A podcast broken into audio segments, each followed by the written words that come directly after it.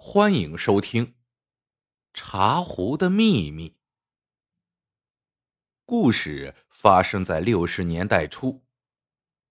春江饭店的秦奶有件心爱之物，一把看似普通的紫砂茶壶，壶把中还断了一截，用紫铜皮精心相补的。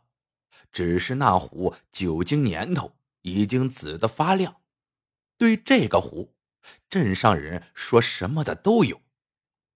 最玄乎的传说是，说它是个宝壶，壶里茶水可以三年不坏。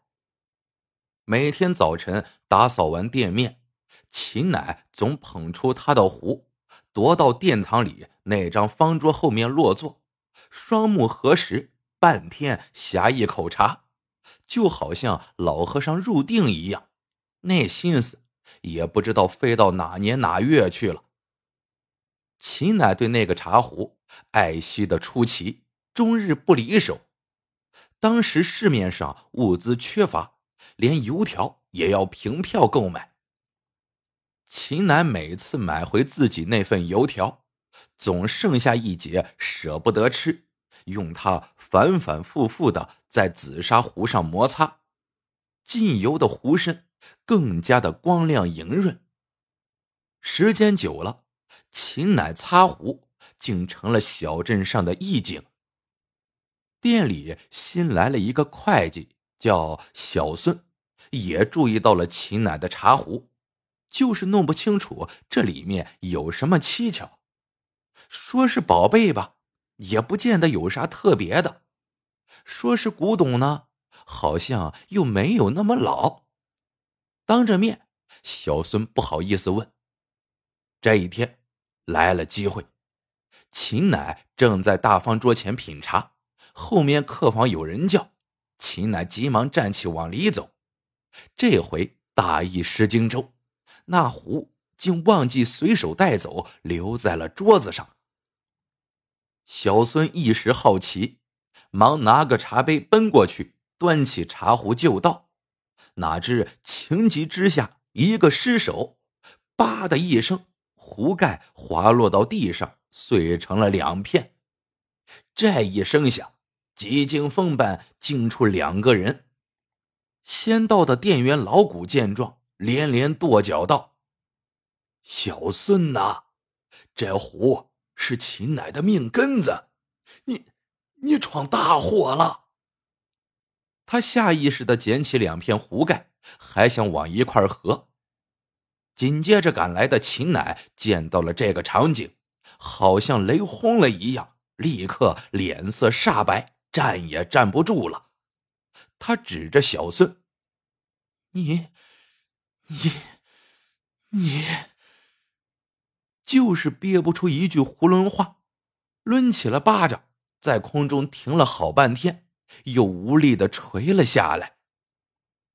小孙自知理亏，忙掏出五块钱说：“我赔。”没想到秦奶对那钱看都没看，一把揪住小孙的衣领，终于火山爆发似的喷出一声吼：“你赔得了吗？”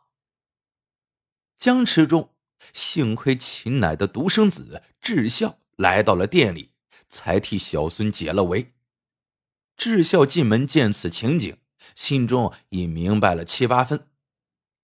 他微微的皱了一下眉，接过老谷手上的两片碎壶盖，柔声对秦奶说：“妈，您放心吧，我有个朋友在工艺品厂工作，请那里的老师傅补了，保证跟原来的一模一样。”果然。不出三天，秦奶又捧起了那把茶壶，那壶盖乍看之下还真是天衣无缝呢。小孙心里的一块石头终于落了地。经过这件事，小孙对这把壶的秘密更感兴趣了。他知道老谷和秦奶是多年的老交情了。当年秦奶是这个店的老板娘的时候。老谷就是店里的伙计。小孙几次问老谷：“老谷都只是笑笑，支吾两句就把话题岔开去了。这以后，小孙发觉老谷也有点怪。老谷酒后爱唱，一次又哑着嗓门唱《游龙戏凤》中那句“孤家打坐在梅龙镇上”，秦楠忍不住劝他：“别老是孤家孤家的，遇到合适的。”该找个老伴儿了。老谷借着酒劲脱口而出：“这眼前就有个。”秦乃没容他说完，转身就走，甩过一句：“这辈子我只认你为兄弟。”噎得老谷直拔胡子。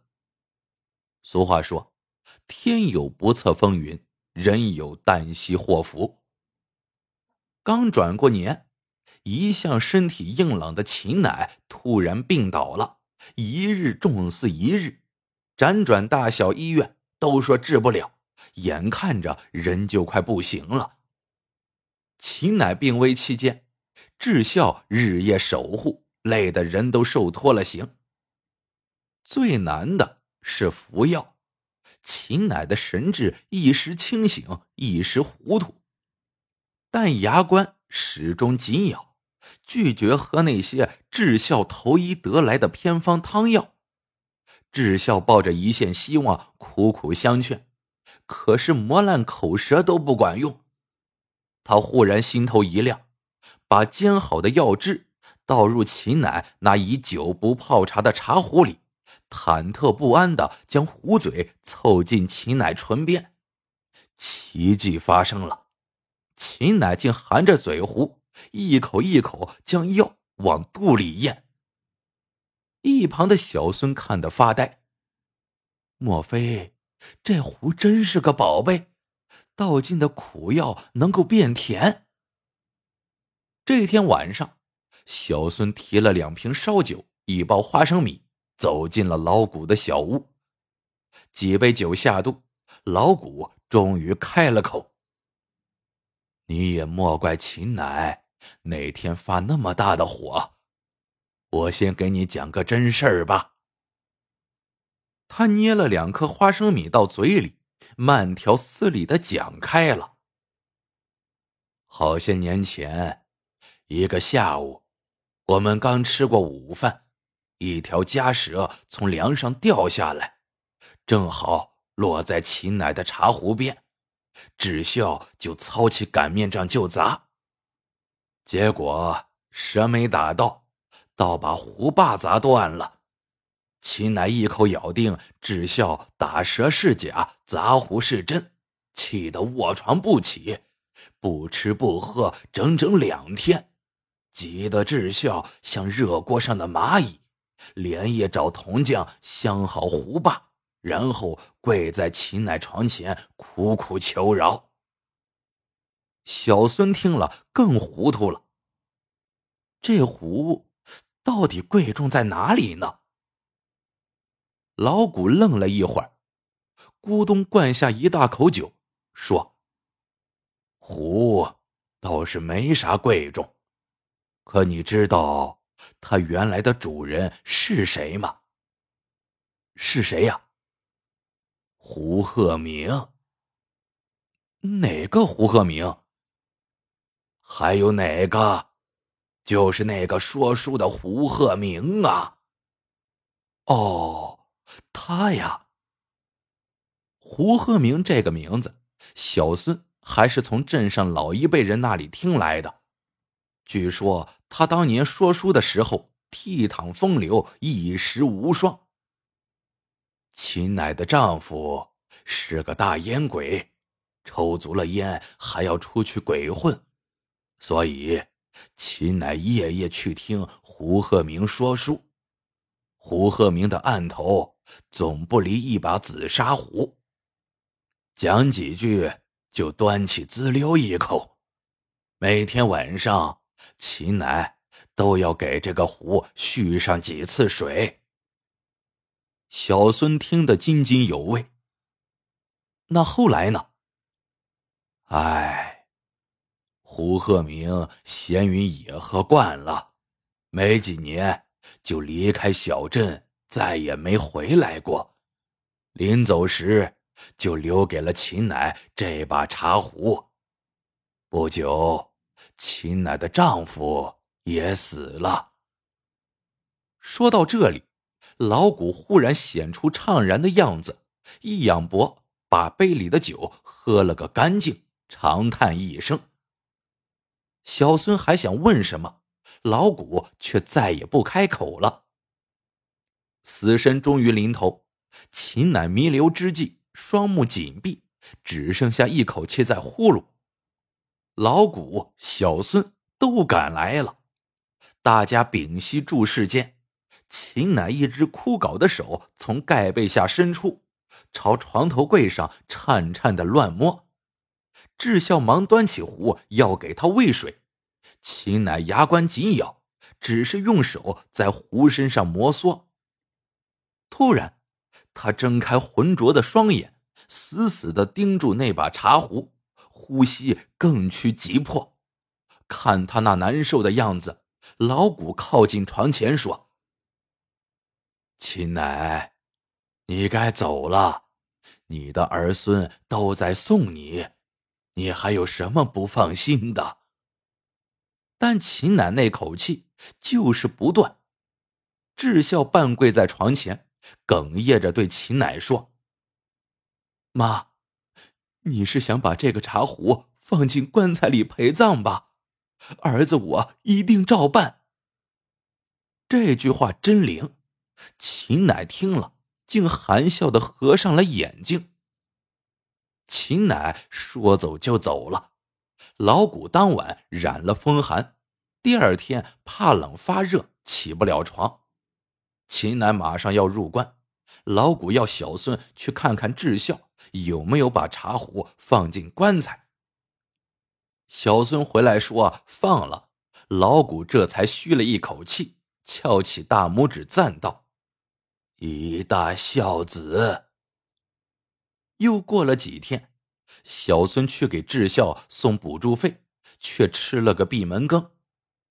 大白天拴门干嘛呢？小孙扒着窗户往里张望，只见智孝面壁而立，手里拿着一把茶壶。小孙觉得这茶壶眼熟，再定睛一看，那壶把上镶着紫铜皮。小孙差点叫出声来。智孝那天放进棺材的是把假壶。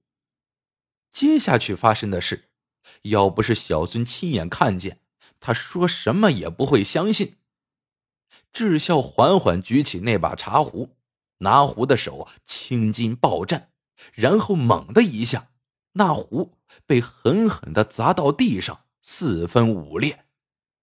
同时，小孙听见智孝发出一声闷吼。犹如一只受伤的小兽，随即双肩剧烈的抽搐起来。小孙吓坏了，扭头直奔老谷的小屋，把看到的一股脑的说给老谷听。老谷听完，放下手里的酒杯，半天没有言语。小孙以为老谷也吓傻了，追问道：“智孝当初补壶？”现在又砸壶，这到底是为什么呀？老谷长舒了一口气。你听个故事，就明白了。从前有个寡妇和一个和尚私通，他们隔河相望，每次和尚都要多走好多路从上游绕过来。寡妇儿子长大后，竟不怕劳苦的在附近河上架起一座小桥，给和尚提供了捷径。寡妇死后，孝子厚葬了母亲，然后在一个月黑夜里摸进庙里，一刀把和尚宰了。小孙听了，还是有点丈二和尚摸不着头脑。这叫搭桥顺母意，沙僧报父仇。当年胡鹤鸣开篇常说这个故事。老谷端起酒杯，又咕噜一口，叹道：“古今多少事，都付笑谈中。”